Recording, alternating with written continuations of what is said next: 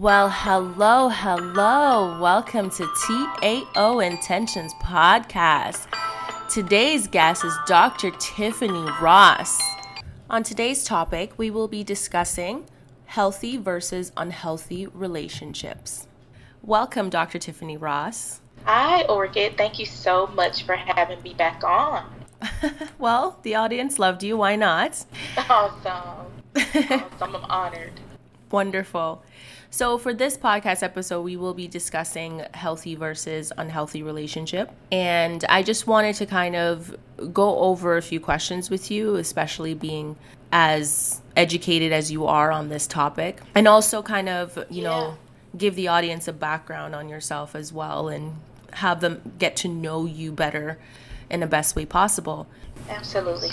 And uh, for the first question, Based on our previous podcast session together, we discussed self love and speaking positivity in our lives. What stood out was your new platform on Facebook called Finding Your Relationship Voice Academy. Now, I would like to focus on interpersonal relationships that you have experienced in your life and how has your previous relationships defined who you are today? Oh, that's a really good question, Orchid. Um, just to back up a little bit, you um, you talked about my my Find Your Relationship Voice Academy on Facebook. Um, a little bit about that is that um, the whole purpose behind that is for me to teach women how to communicate what they want, need, and desire.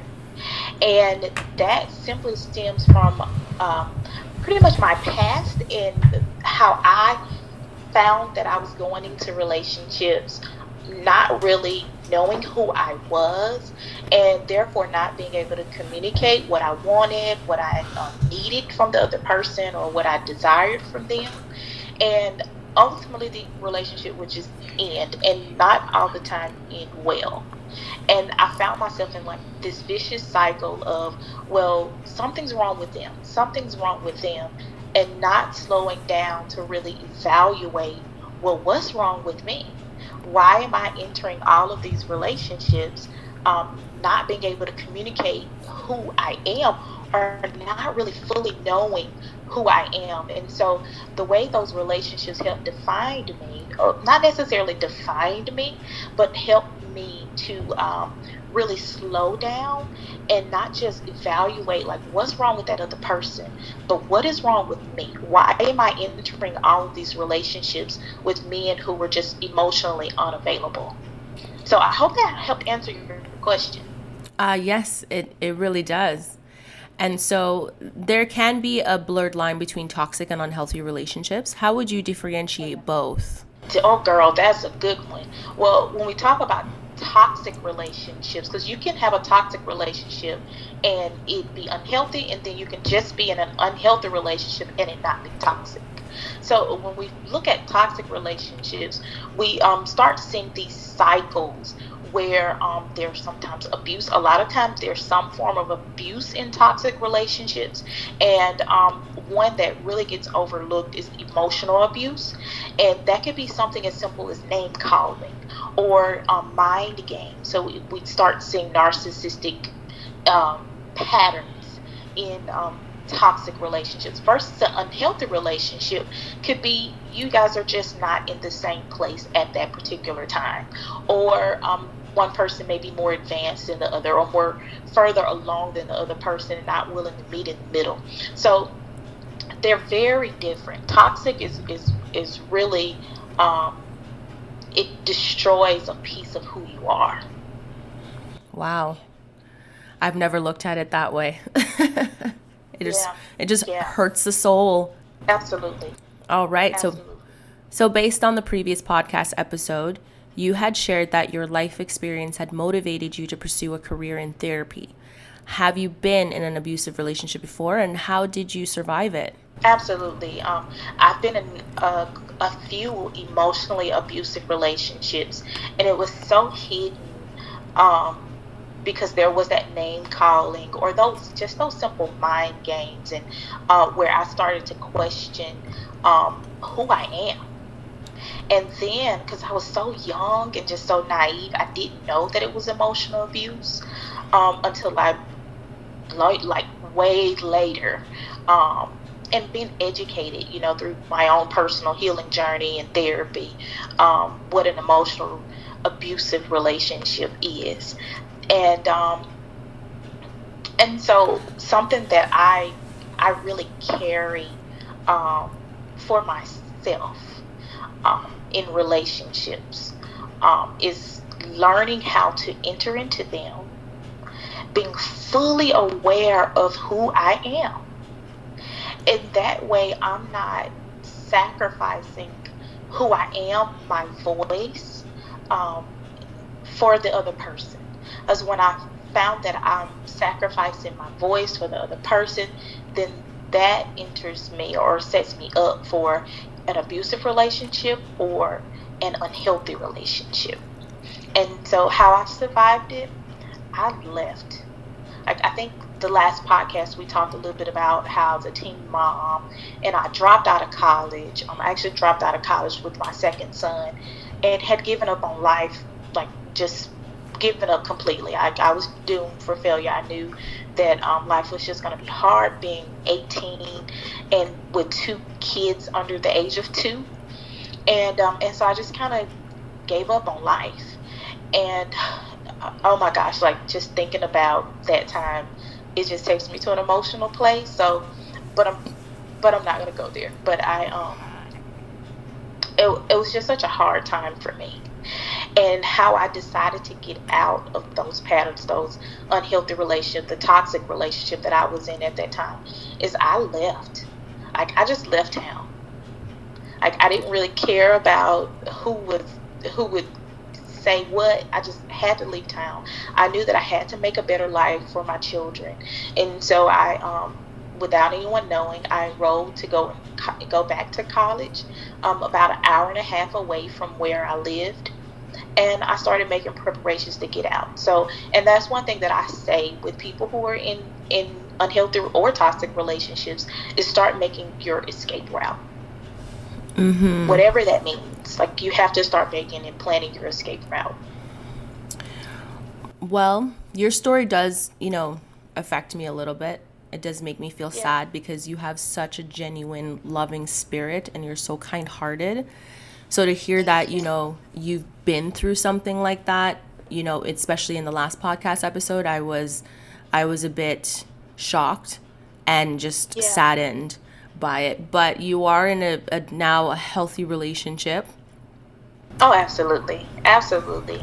With my husband, I've been married uh, for ten years, and um, and that relationship didn't start out healthy, mm-hmm. and because I still was learning who I am. Like I didn't know fully who I am, and my husband too was just learning who he is, and we're really coming into that. And so it didn't start out the healthiest but one thing that we committed to do was number one, make it work and to do the work. We had to actively do the work, not just with a couple, like as a couple. We, both went to therapy as a married couple, but we also did our own personal work individually too by going to our own separate therapist. Hmm. Okay. I'm glad you shared that aspect because I do feel that a lot of people are under the perception that you know, once you meet the love of your life and you are going to get married, that life is just going to be easy, that it's not going to no. be work. Yeah.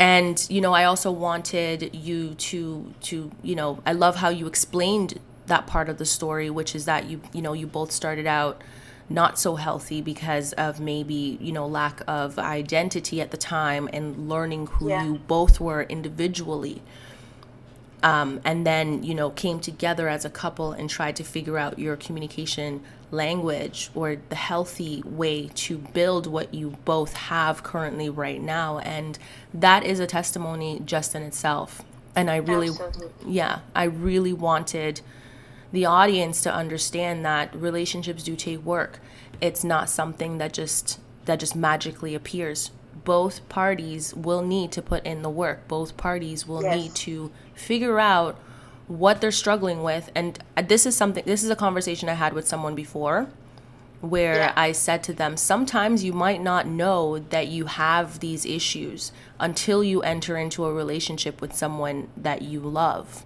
Yes. And that That's so person, yeah, and that person brings it out of you. It could be their spirit, it could be their energy, but you you start to develop something that you've never experienced before because of the love and care that you have for this this person. So, a lot of people did not understand when I when I said that. Yeah. I mean, sometimes they talk about it in church when it comes to spirits and how certain spirits can can bring things out of you, Yeah. but they've never really broke it down and referred to it in a relationship format where they said sometimes you'll meet that guy or that girl and you're going to be fine up until you meet her and then all of a sudden you're going to be having internal battles with yourself Yes. and one of those two people the villain or you know the the hero one of you has to win Yes. so it's it's nice to hear that you know you both worked on your marriage you worked on the relationship you built that foundation and i also appreciated that you know your message did not allow other people to believe that oh just because the relationship started out unhealthy that there's no opportunity for growth Absolutely. That's so good, Orchid. And I, I think, too, that it- uh, the way I look at relationships is that relationships are like a mirror. And it's something about that mirror that reveals parts of us that we just really hadn't faced before. And so that person becomes like a mirror that reveals those unhealed parts or parts that we really need to face and deal with. Because what else is a relationship for if it's not for growth? Mm-hmm. The whole purpose is for growth and maturity. And if we're not able to do that in our relationships, then why are we there? Is it a re- is it really a good healthy relationships if we can't grow and continue to mature? that's so I think that's true. a really good point. Yes, I just wanted to kind of touch on what you did mention because it was very powerful what you said. And I, I feel that a lot of people don't give credit to people who can admit that, you know, they entered into the relationship that they have been um, in an unhealthy place and both parties were experiencing, you know, struggles within themselves and they Yeah. you know they just kind of push through that barrier and consciously both people together 50-50 working together to make something work because there's no such thing as the perfect relationship. Absolutely, absolutely, and and I'd like to say that people have to come in the relationship being one hundred percent yes. whole, and and I think that's one of the illusions that a lot of people um, tend to carry about relationship that relationships are 50-50 and they're not. Relationships is about one hundred percent of that person giving one hundred percent of themselves one hundred percent of the time. so would you say that when you say come in being whole would you say that as you know it's like a full-time job Oh yes, it is. It is a full time job. Anything that takes work and that's worth working for is going to require a lot of sacrifice. And relationship, good relationships require sacrifice or some level of sacrifice. all right i know i need to get back to the questions but i do have one question for you Yes. What is your thoughts and opinion about people that believe, and I've heard this many times before amongst men, that mm-hmm. Um, they're just looking for that girl who can just accept them for who they are? Well, I would say to that number one, do you know who you are? Because I found, especially with a lot of guys, is that, um, and I think people do this in general, that they require something of other people that they're not willing to give from themselves. Mm, And I feel like with any relationship, you absolutely have to go in it. And I think you you said it. You said identity. Like you have to know who you are. It's something that I teach for, um, particularly women going into relationships, is even knowing like what your future career is, or the things about your personality, the quirks about your personality. You need to know a lot about yourself because you don't want to enter into a relationship with someone else and later find out, well, I don't I don't really support this or that or I don't really want children or I don't really like children. Even if I want children I don't really like children or I don't believe in um, traditional gender roles it's, so it's so vital that we know so much about ourselves. So um, to the guy who would say for the woman to do um, what was it you said orchid? Um, basically that they would just accept them for who they are. Yeah, they have to be willing to accept the other person for who they are as well. Well, just to touch on what what he meant a bit broader, because I believe that he did find somebody that accepted him for who he was, or he believes she does. Um, for him, he when he says accept me for who I am, he meant that he didn't need to grow. Oh like he didn't need to change. He did not need to consider her feelings or consider what she needed. It was more whatever I give you is what you should be happy for or happy with. Oh. I no. found that toxic. yes, very much so. And I would tell anyone who is with a partner like that to run. I know. Run. Relationships are all about growth and maturity. So if the person's not willing to grow and change and adjust or compromise, then that's just not a good relationship. It's not a good person. Yeah, I I was very very disappointed when I heard that from him. I actually took my a step back from our friendship after that because I realized he he was just looking for someone to enable him. Yeah, yeah. That's oh wow. That's so unfortunate. Yes. All right. Next question. How would you define abusive relationships? Um, well, there's different types. So there's sexual abuse, and we we know that's any form of sexual violation, whether there's rape. Um, and I have to say that because a lot of people, especially in marriages, um, also can deal with rape inside marriages. Like you have to to um, ask permission for that person to engage with you sexually, even if you're married. So there's sexual abuse, um, verbal abuse, and that's insults, um, threats, any threats of violence, that's verbal abuse, and then emotional abuse. I mean, we talked touched on that a little bit earlier, um, and that's that mind games and name calling, and then um, the last is physical abuse and we know that's any type or form of, of domestic violence in relationships. Okay. Can you provide a definition of unhealthy relationship?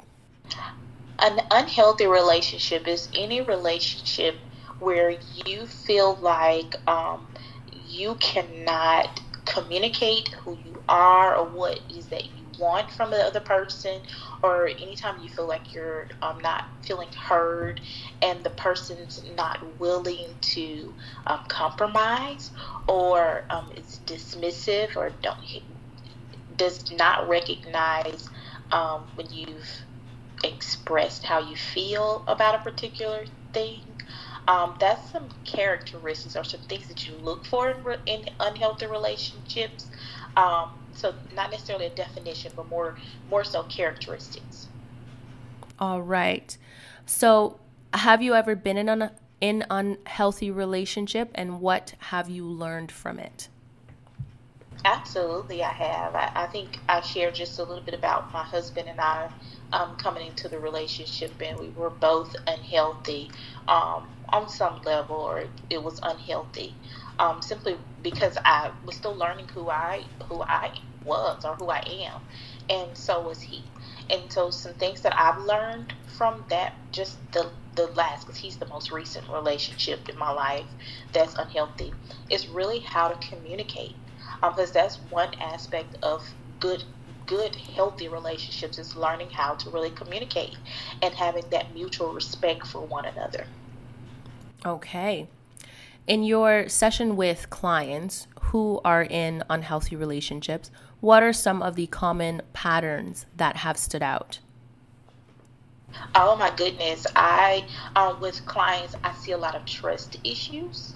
Mm-hmm. Um, whether one partner cheated or another, or there's some for some reason there's some lack of trust and i see a lot of communication issues and um, respect issues just not being able to um, really have that mutual respect because relationships are really like at the foundation of any relationship. There's trust. There's there must be mutual respect and we have to know how to communicate so that we can resolve conflicts because conflicts will arise.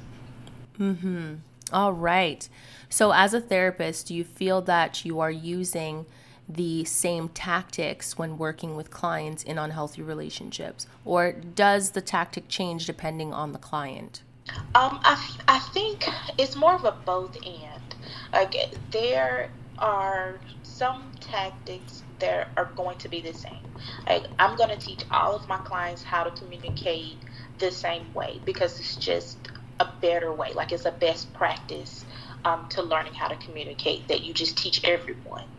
But how I go about doing that is tailored per each client some people are just visual learners, some audio, and you know, people learn differently.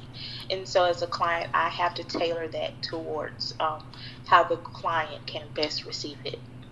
Okay. So, what do you feel has enabled unhealthy relationships in our society? And would would romanticizing be a factor? Oh my goodness, that is so good. Like that's a really good question um, in our society, I, I really feel like we have to look at how we view women. And I think it goes back to like the traditional gender roles or gender roles in general. Um, I, I, feel like um, as a society, we have a very double standard way of um, treating men and women. So women are required to or have more requirements on them than we place on women. And you also see that in, uh, or on men, I'm sorry to correct myself, but we also see these things in families too. Like, for instance, um, I grew up in a very traditional family um, where men worked, women stayed at home, or women did more household roles. Um, but what I see in my family and you know you feel free to share you know if you have any experience too but um the men were allowed to do whatever they wanted to do they could go cheat and come back home as long as they pay bills and put food on the table mm-hmm. whereas the women had to make sure the children were taken care of, the house were taken care of, and and if a woman went to cheat, oh, it was the end of the world. So we see these double standards play out, not just in our society, but we see these in families too. That's very true, especially in specific cultures. That's it's very prominent. Um, it's yeah. it's almost like it's it's normalized for that to happen, yes. And that he's a, a good husband for having babies with how many other women outside the marriage, and you know. Yes if he decides that he does not want to go back to his wife and he wants to stay with one of the baby mamas, of course she will get ridiculed for it and not and not him.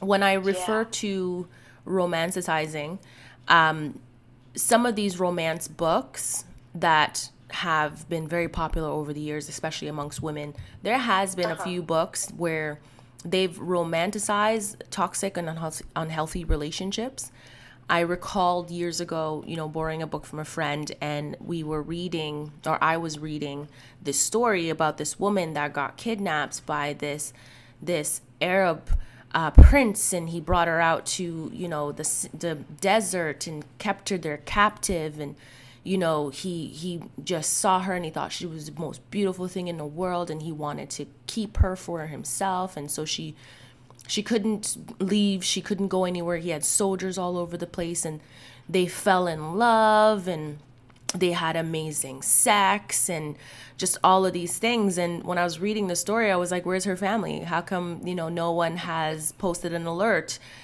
And yeah. these books sell and yeah. women really buy into the these stories of of unhealthy relationships and toxic relationships you can look at you know a recent popular one just from a few years ago uh, Grey or Fifty yeah. Shades of Grey. Uh-huh. And even that story, it's completely toxic and unhealthy, but somehow they found a way to, to glorify it. Uh huh. And I and I think too, you know, Orchid, you're absolutely right with that. That there's some element that women need to be rescued, and that we're not like we can't stand on our own, or we can't live life and do the things that um, we're so good at. A lot of us um, on our own, or that because we need someone else to validate who we are as women. Yes. And I think as a culture or as a society, we romanticize uh, being in a relationship, especially for women. Like I was having this conversation with my husband the other day. I hope it's okay for me to, to say this. Yeah, sure. Um, but I was having this conversation with my um, husband the other day about um, just not needing his validation to, um, especially for my business. Like this is something that I'm solid in. I know this is um, who I am. This is a part of what I feel like I've been called to do for this season. And I apologize in advance, but I'm not going to ask your permission because I don't need it. I don't need your permission. And for some reason, we feel like um, having someone else validates who we are as women. And that's just not true. It's not their job to do that, it's our job to do that for ourselves. Mm-hmm. Would you would you find would you say that you know this expectation sometimes um, destroys a relationship? The the unhealthy expectations that we put on each other. Yeah, yeah, I think so too. And I think it holds us back. Like if we put that responsibility on someone else to define who we are, then it, then we we are held back to some degree. Yes, and yeah. To touch on the, the point that you also mentioned um, about you know expectations prior to that when you were saying you know hey i don't need your permission. I recalled you know going to church one day and a friend and i were just talking and i think like a, a church boy came up to us and, and was like oh you girls are beautiful. How come you're not married? And my friend was a lot more offended than i was because yeah. in my mind i know that this is their thought process that if you're a great woman you have to be married you have to be in a relationship that's leading somewhere and if you're not married then you know you don't have that validation. He didn't ask yeah. how you are. He didn't ask about your life. He specifically asked you know when are you going to hurry up and get a husband so that you could be a worthy woman. Mm. wow. Yeah. And that's that to me is very unhealthy but I didn't yeah. blame him for him. Be- blame him for it because it's his upbringing. It's what he was taught. My friend, on the other hand, took great offense and gave him a good tongue lashing. good for her. yes. All right. Do you feel upbringing contributes to unhealthy relationships? Yes. Um, when we start looking at relationships, especially with me being a marriage and family therapist, what I find is that our very first relationships, which is usually our relationships with our parents, um, set the foundation for every other relationship. So if our parents aren't present or if our parents are inconsistent, then we typically find that we choose relationships that um, are not present or partners that are not present or um, partners that are inconsistent because that is what we're used to. Okay. And do you feel that I know we touched on expectations and unhealthy expectations towards our partners, but do you feel that the expectations that we place on ourselves as well as our partners, the unhealthy expectations, do you feel that that also stems from childhood?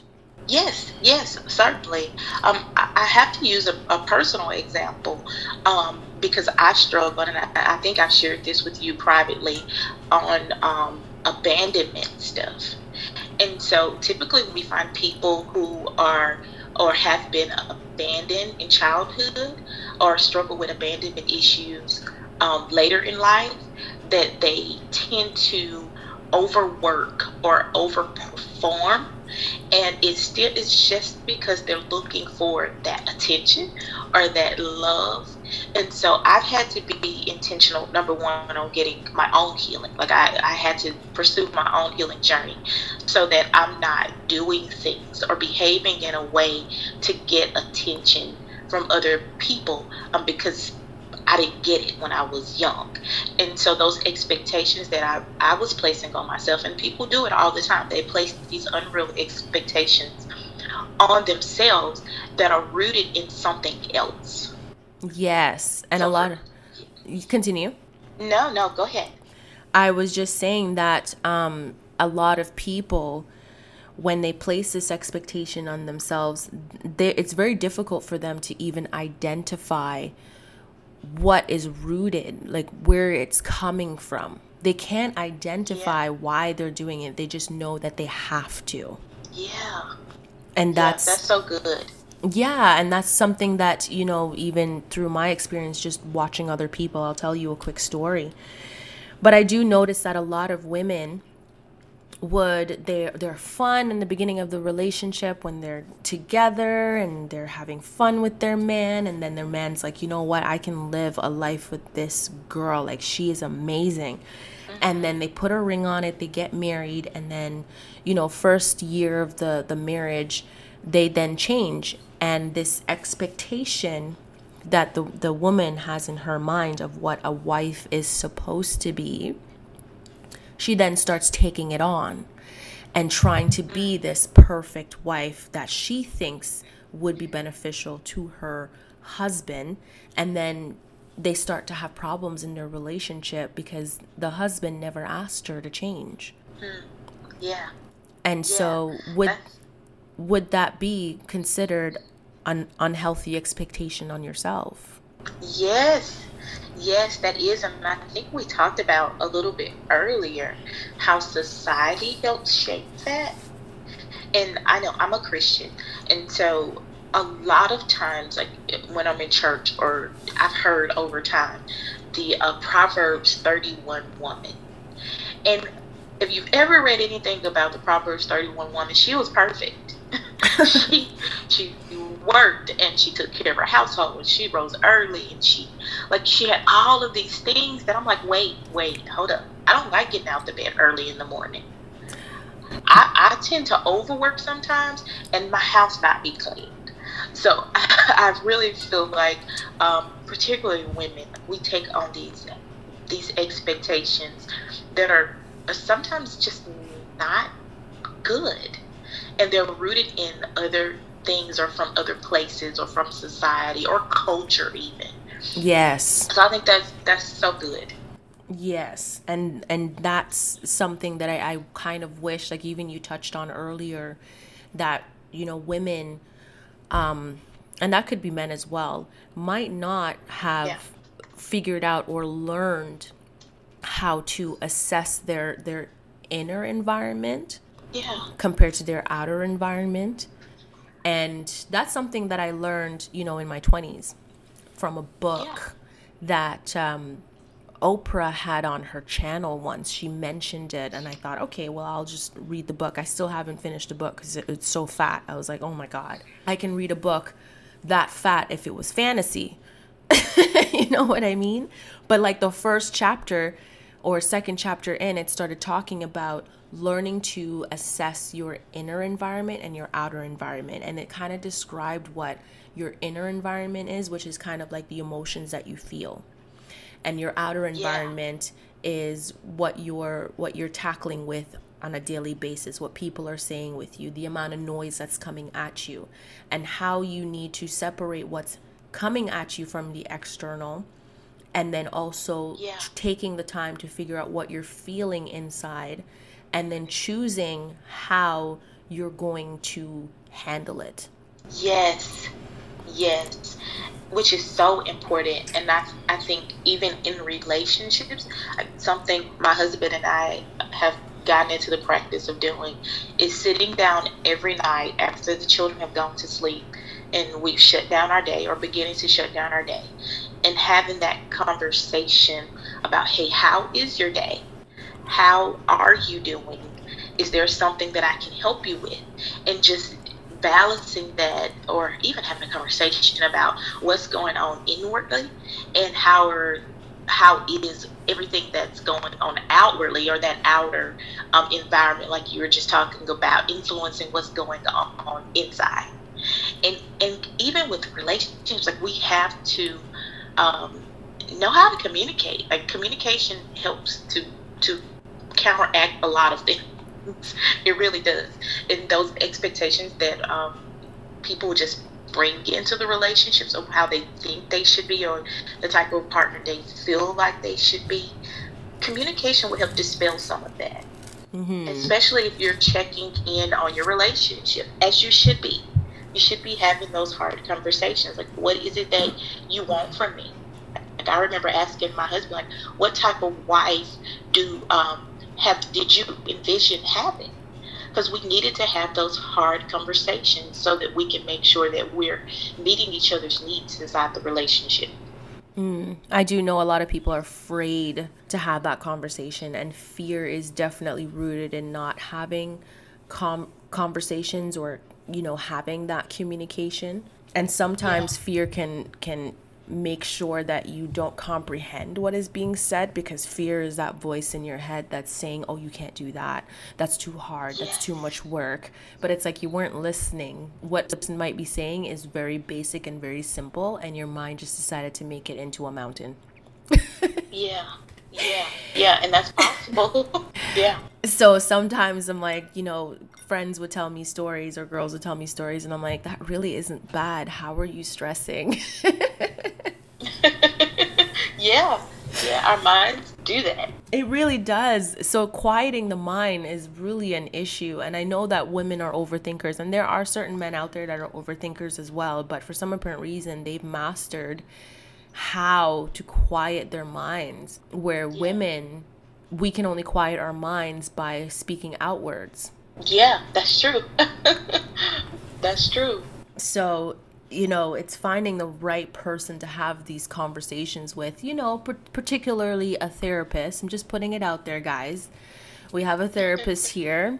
Talk to her a little bit, go yeah. on her Facebook group and if you have something that you want to put out there, you have a group of women who have been through it and would be able to coach you through it. And just just saying. Absolutely, absolutely. Thank you, Orchid. And I, I think too, like I push very strongly for people to have accountability partners. Like I think it's good to have friends, and we should have friends, um, given that they're good and healthy friends. But I also feel like there that you should have someone that is going to hold you accountable accountable for what you say, accountable for what you're not saying, accountable for your actions, and just someone that you can um, bounce your life off of. This is what's going on. This is what's going on with me. This is what's going on with me and my partner. And they're going to be the person that holds you accountable for what you're doing or not doing. But not they're also going to not be afraid to challenge you. And everyone needs a person like that in their life. Yes every everyone does. And i feel like if you if you're in a relationship where you don't have any growth where you're the you're the one doing most of the work with with the growth aspect and you yeah. are not taking the time to develop yourself that's not healthy. Yes agree yes. completely. all right. So with your relationship voice academy group on facebook how would you assist a client who has normalized unhealthy relationships in their minds? Well, I hate to say this because it sounds so crazy that it is so common for people to to normalize unhealthy relationships. So, I, what you said at the beginning, we were talking about healthy versus unhealthy. That is how you coach someone into really evaluating how they're viewing relationships. And that's just with truth and telling them, like, this is what normal looks like.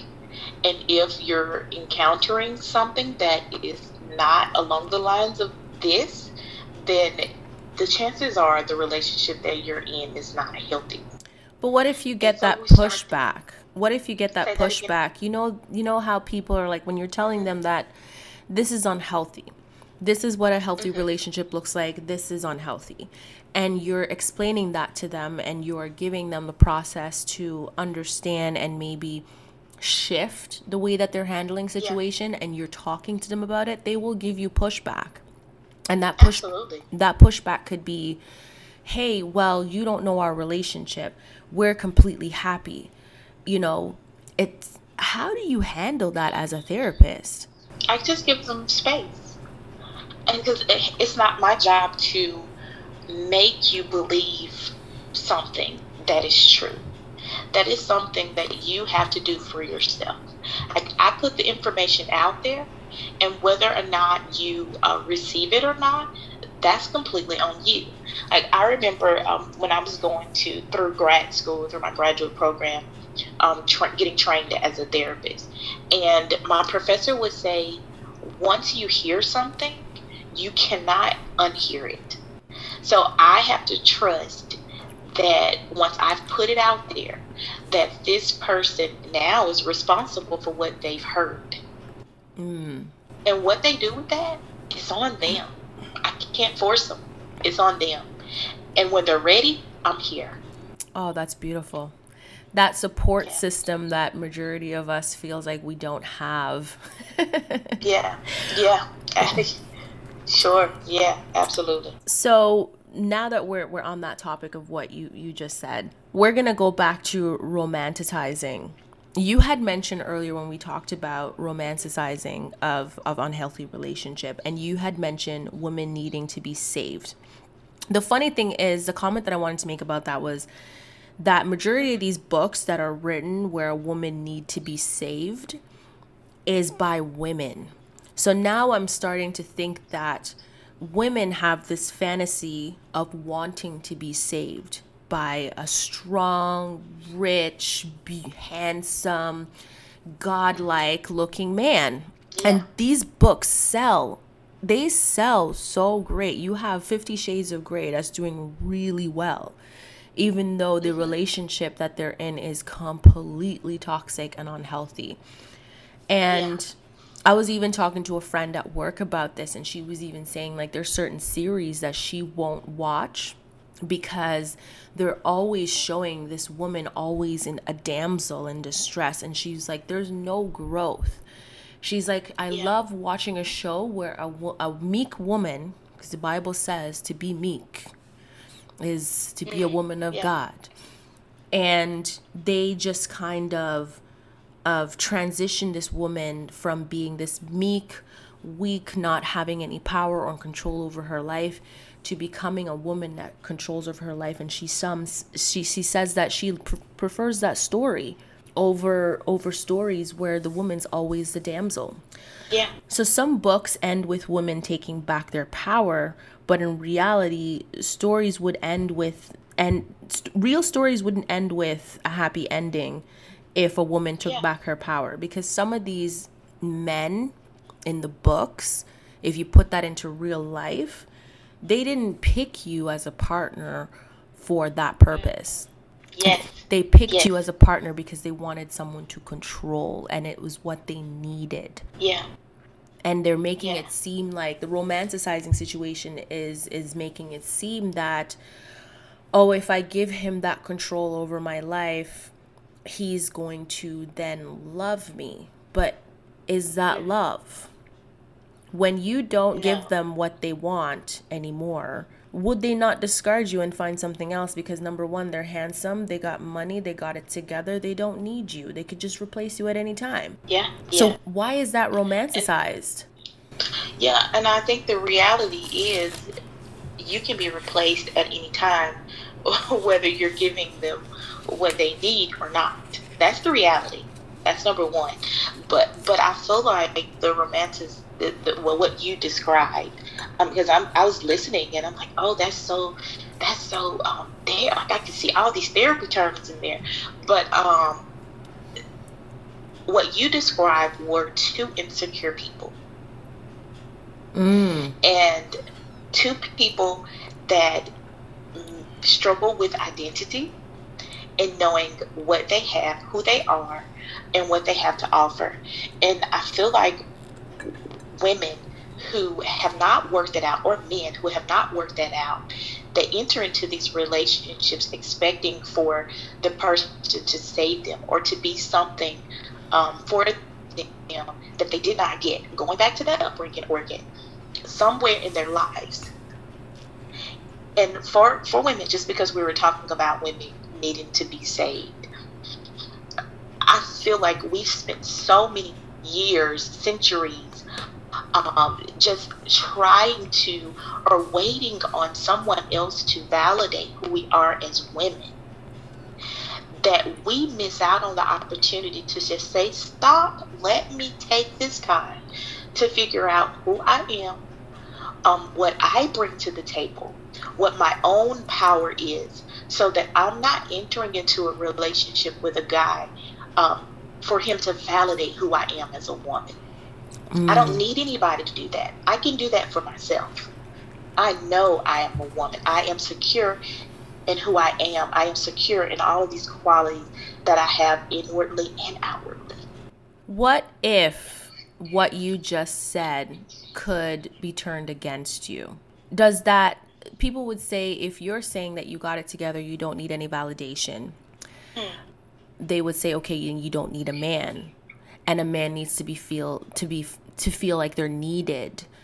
What would be your rebuttal to that? Well, I, I do agree that men need to feel needed. I feel like any partner that enters your life, um, they need to know that there's space for them.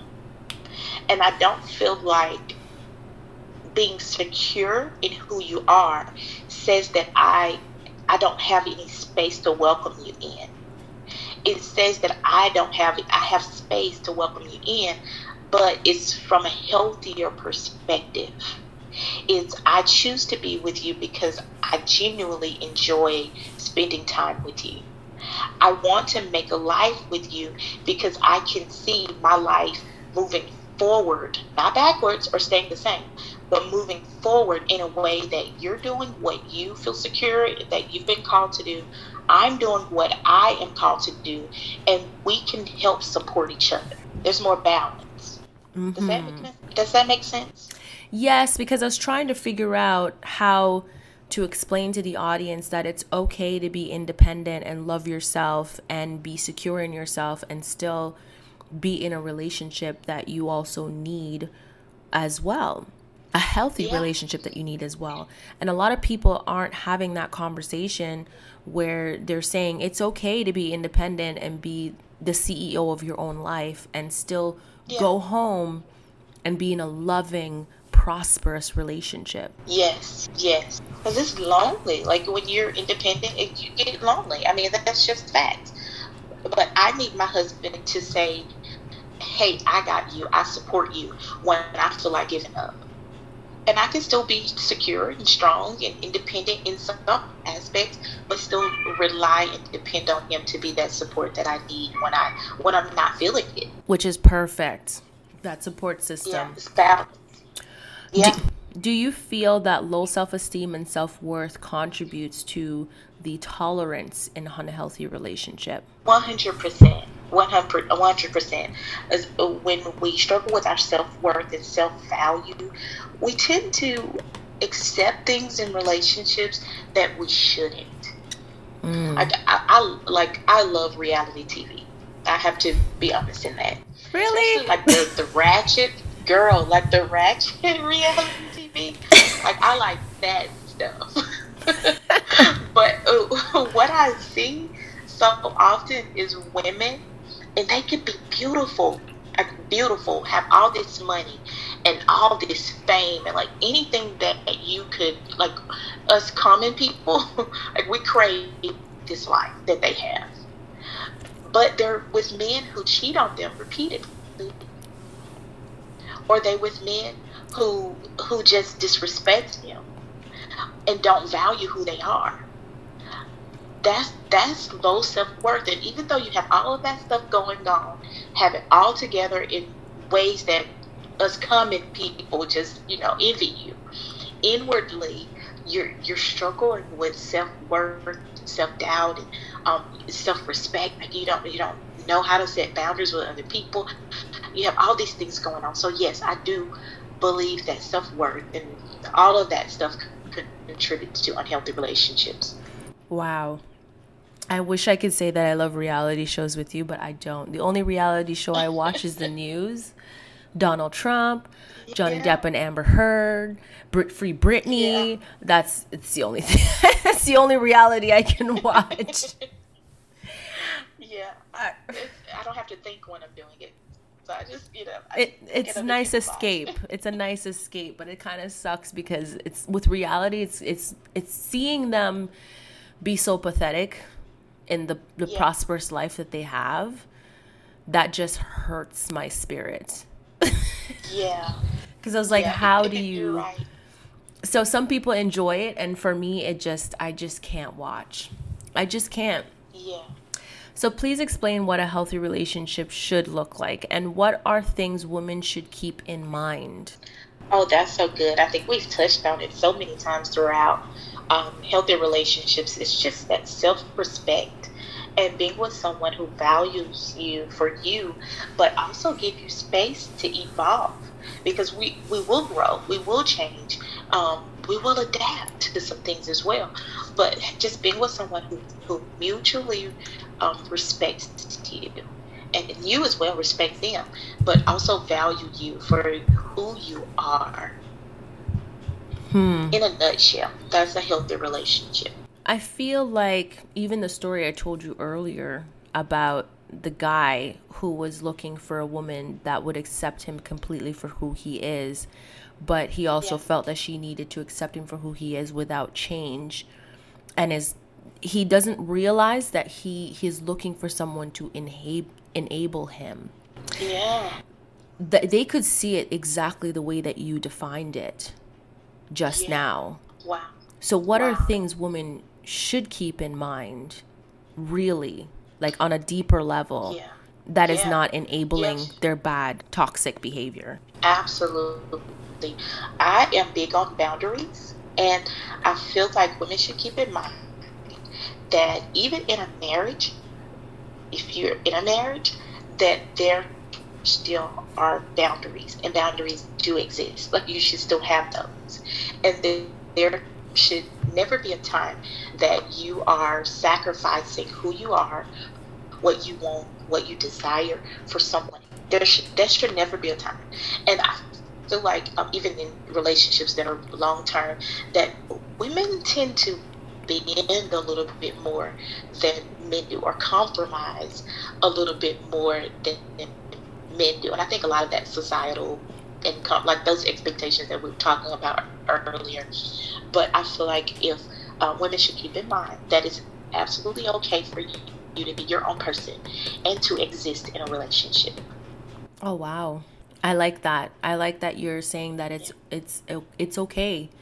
Be you. Yeah and find the right relationship where you can continue to be you and to grow and your partner grows with you and you just have adventures together even if it's small yeah. it doesn't have to be boring yes yes a lot of people need to find Absolutely. that excitement in their life yes you're married with kids but take that moment to go out and say okay grandma please take care of the kids and go out and do something yeah. foolish together.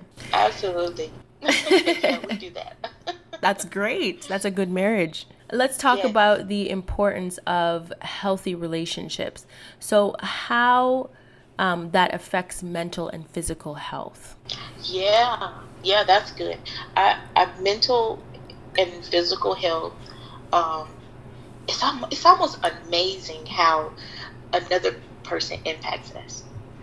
I, if we really think about the the interaction that goes into play between um, when you're in a relationship with another person, when that person is hurt, we're hurt, or if that person experiences joy, then we experience joy along with them. So if something's going on in that relationship, where the relationship has become unhealthy or maybe going through particular life struggles or transitions or issues, then that also impacts our mental health. And we know that our mental health, if our mental health is not good, then our physical health is not good either. Like it's it's almost unreal that you're gonna have someone whose physical health is um is like top shape, like they're they're in top shape and they're you know have all these abs and all this stuff, and their mental health is bad it's, it's almost unreal because physical health also impacts our mental health. So all of these things are interrelated. If I can, you know, just kind of sum that up, mm-hmm. it, everything is interrelated. Like we don't exist. Our bodies are not islands, so we can't separate our mental from our physical or our emotional. All of that's interrelated. So our relationship with another person will impact every other aspect of our lives which is why you should be careful who you go into relationship with. Mm-hmm. And learning how I do notice that you have a video up on your um, find your relationship voice page where you talk about learning how to to recognize when it's when it's time to I guess move on. Yeah. And that is something yes. that a lot of people need to learn um, in what you just specified.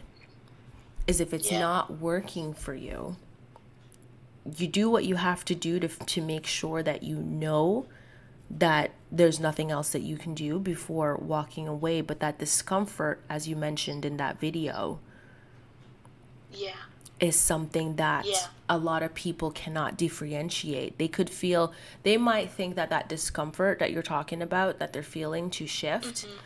Um, could be just maybe something that they're struggling with their mental health or something emotional that they're going through and they think that it will pass. But how would they know that that discomfort means that they needed to move on? I don't think all the time that we will know without someone else holding us accountable or someone else to just bounce that off of that's going to be honest with us and I feel like we rationalize when we see these unhealthy behaviors in relationships, we tend to rationalize like, oh, it's not really that bad. Or, oh, he just did that one time and you know, but that's not really who he is or who she is. We rationalize these things because our hearts want to believe that the other person is good. Like we want to believe that. We're attracted to them for a reason. So we rationalize or tend to rationalize we really should be um, looking at these things from a more of an objective lens. But once your heart is in it, it's hard to do that. So it's important that you have someone that um, is going to be honest with you about what they see from that relationship or in that relationship. Mm-hmm. Okay.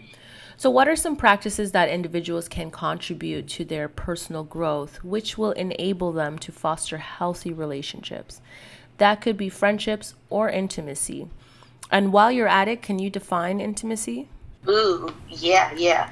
I, um, I'm going to tackle the first part of that first. Okay. Um, so, some practices that will contribute to your personal growth um, is number one, taking care of yourself. Like I have built into my schedule every day an hour of time that I'm absolutely doing nothing or I'm doing something that I want to do. And I feel like in order for you to personally grow, you have to have those moments that you allow for yourself to sit with what you're thinking, uh, what's going on in your life, and you're processing that inwardly or outwardly. I journal, so that's outwardly, but still processing inward. It's both. But we have to have those moments where we're really evaluating who we are, we're evaluating our lives, but we're also taking time to slow down and take care of our emotional needs, which is what we call self care and self love, um, which I, I preach all the time. We should be taking care of ourselves um, from every aspect. So that contributes to personal growth. And also, what um, contributes to personal growth is knowing when to let go. We have to know, um, like we were just talking about in relationships or, or anything, when it is time for us to move forward and be willing to let go of what we thought our lives should be or what we thought a relationship should be in order to grow. We have to let be willing to let go when we need to let go. So that contributes to personal growth. And then the second part, when you say um, intimacy, the, the term that I hear so so um, common with intimacy, it means into me, I see. Mm. So the person sees a part of you, which requires for you to be vulnerable. And that's a whole nother conversation when we're talking about being vulnerable. But with intimacy, you have to allow that person to let your guards down enough to allow that person to see parts of you that you're afraid of to, sh- to show to other people. So if you're insecure, intimacy says, I'm letting my guard down to let this person see how insecure I am so that um, I can form, hopefully form a deeper bond with them where um, I can be insecure in some areas, but yet they can make me feel secure in um, in my insecurity, if that makes sense. Yes, that's a com- a situation where you have complete trust in that person, to know Absolutely. that there's no judgment, to know that they completely understand and empathize with what you're going through yeah. and sympathize with what you're going through. Absolutely. Are there such people in the world? uh, yeah, yeah, there there are people like that in the world. It it just says that you see who I am, yet you still choose to stay. Mm. And like that's the deep like that's a deep loving caring relationship. And it is hard like nowadays like we don't see relationships or marriages lasting for years and years and years like you know we saw in, in older generations. But it is possible. It takes work it takes dedication and it does take you being vulnerable in order and both partners being vulnerable in order to form that level of intimacy in relation in their relationship mm, okay so, a lot of people say that they have communications issues, but when it comes to taking or talking about the type of relationships that they're looking for uh, or what they want out of a relationship, they seem to be stuck. On your Facebook group, Find Your Relationship Voice Academy, explain why this is important. Sure. Um, when we talk about being stuck, um, I, I attribute it to a I want to move forward, I but I just don't know how to, or I've tried to move forward, and what I've tried did not work, and so you end up right back in a particular situation, and um, I, I don't feel like we always have those skills to be able to put language or commun- like you were talking about that communication language to why exactly am I feeling stuck? And so in the Find Your Relationship Voice group, I talk a lot about communication skills and conflict issues and um, and how it's so important for us to um, really think back to why or how did we end up where we are as I feel like we move forward or try to move forward without really addressing, well, how did we end up where we are? And we have to go back to the foundation because remember, how our foundation started determines how we interact now in relationships and even in our lives, like how we deal with communication issues or how we deal with who do we trust and how do we go about trusting them. Like all of this stuff started from our foundation. And so in the Find Your Relationship Voice um, group, I, I would do a lot of communication stuff, a lot of boundary stuff, a lot of self evaluating where you are, where you want to be. And, and my goal is to really get people to start thinking about their lives because mm-hmm. you have to start thinking about your life. People will go through life and go through relationships and not slow down and really think about their behaviors or their patterns or their cycles that they're continuously going in.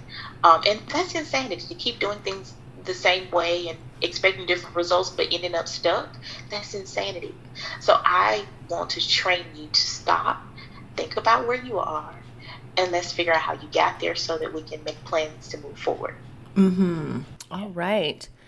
I am sure there are more factors that contribute to fostering healthy relationships.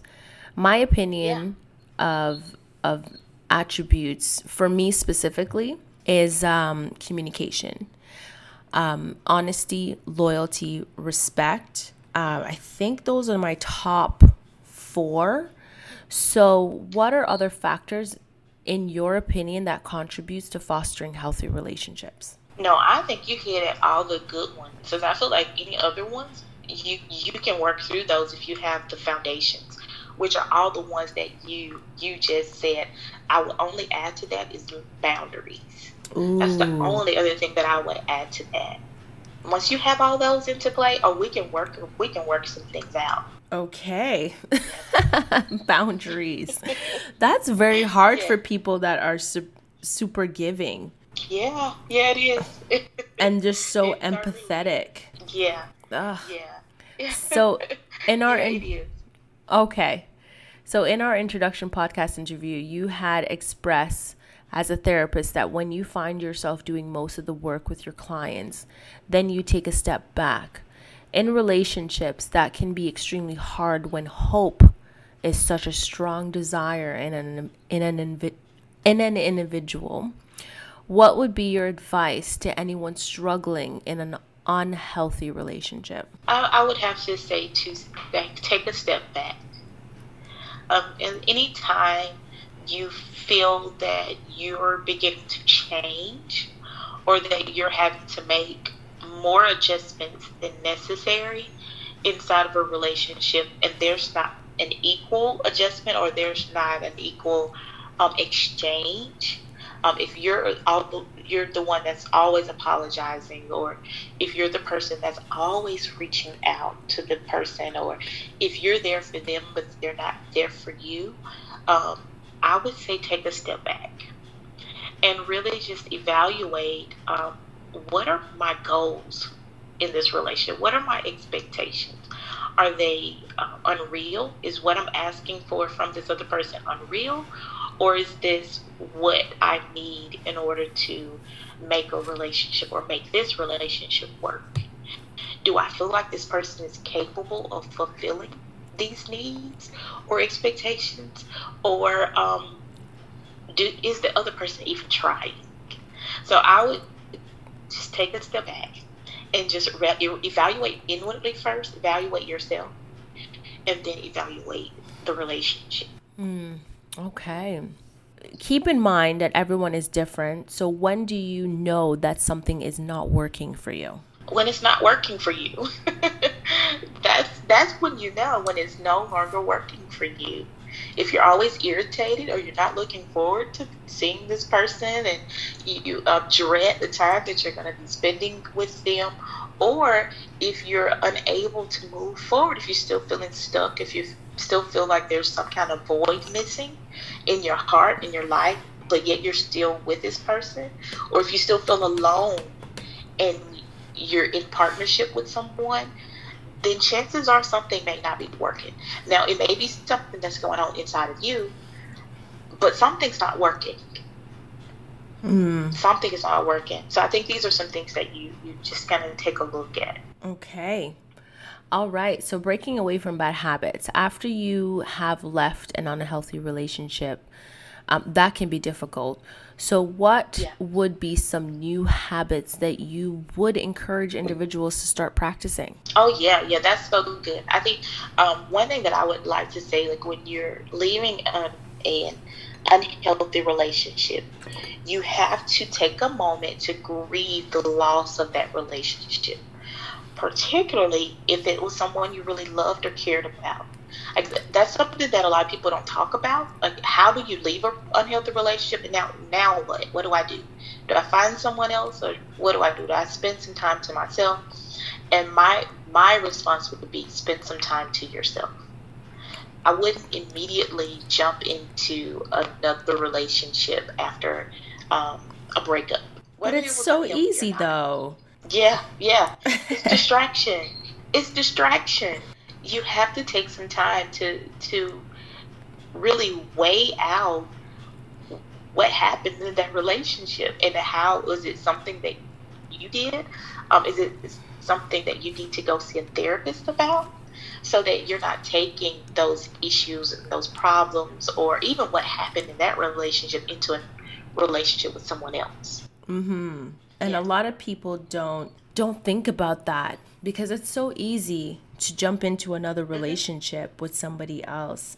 But what you're yeah. signing up for is new problems. yeah, yeah, that's it. and no one seems to get it. No, they don't. And I, I tell people all the time, it's like, you know, you follow you everywhere that you go.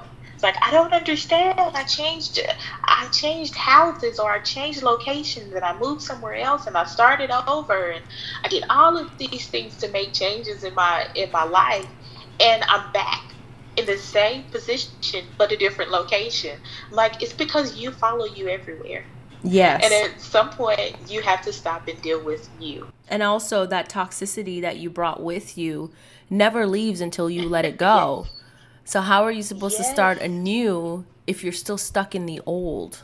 Yes, yes. It won't happen. it won't happen. Yeah. Oh, my goodness. All right. So, that concludes our podcast episode. How do you feel, my dear? I am loving the topic. Um, as you know, my goal is to see, I want every person to win in life. Mm-hmm. And I love that we're delving into these topics so that people can take them and evaluate their own lives so that they can just create lives that are healthy and we know healthy lives create healthy families and healthy families create healthy communities and um, so i'm loving what you're doing with Thank you. And so I would ask that you repeat your Facebook page one more time. Yes, you can reach me at Dr. Tiffany Ross on Facebook um, or Instagram. And the Find Your Relationship Voice Academy is the group that we've been talking about throughout. And that's also on Facebook. Okay, perfect. So she is open to um, appointments. So, guys, take this opportunity to take advantage of the services that she has to offer. She is a great therapist and she has a lot to offer and she most likely have been through what you've been through and can actually help you to process through things that you are struggling with. So she is available. Contact her, check out her website. What is your website again? It's drtiffanyross.com and those spots are very limited. I am actually closing in on the individual slots that I'm taking because I'm getting ready to launch a group program that will begin in April. Um, it will start with a free seven day retreat on April the 12th. So make sure you tune it into my social media um, sites to stay stay abreast of what I'm doing. Okay, perfect. So follow her on all of her social media, add yourself to her Facebook page and be ready for that free seven days. Trust me, that three, seven days is going to be crucial to you going forward. So take advantage of it. Yeah. All right. Thank you so much for joining us today, Dr. Ross. And I hope you have a wonderful day. Thank you so much. I hope you guys all enjoyed the show today. Don't forget to click the follow button under TAO Intentions Podcast on Apple Podcasts and Google Podcasts. Also, don't forget to check out our TAO social media pages.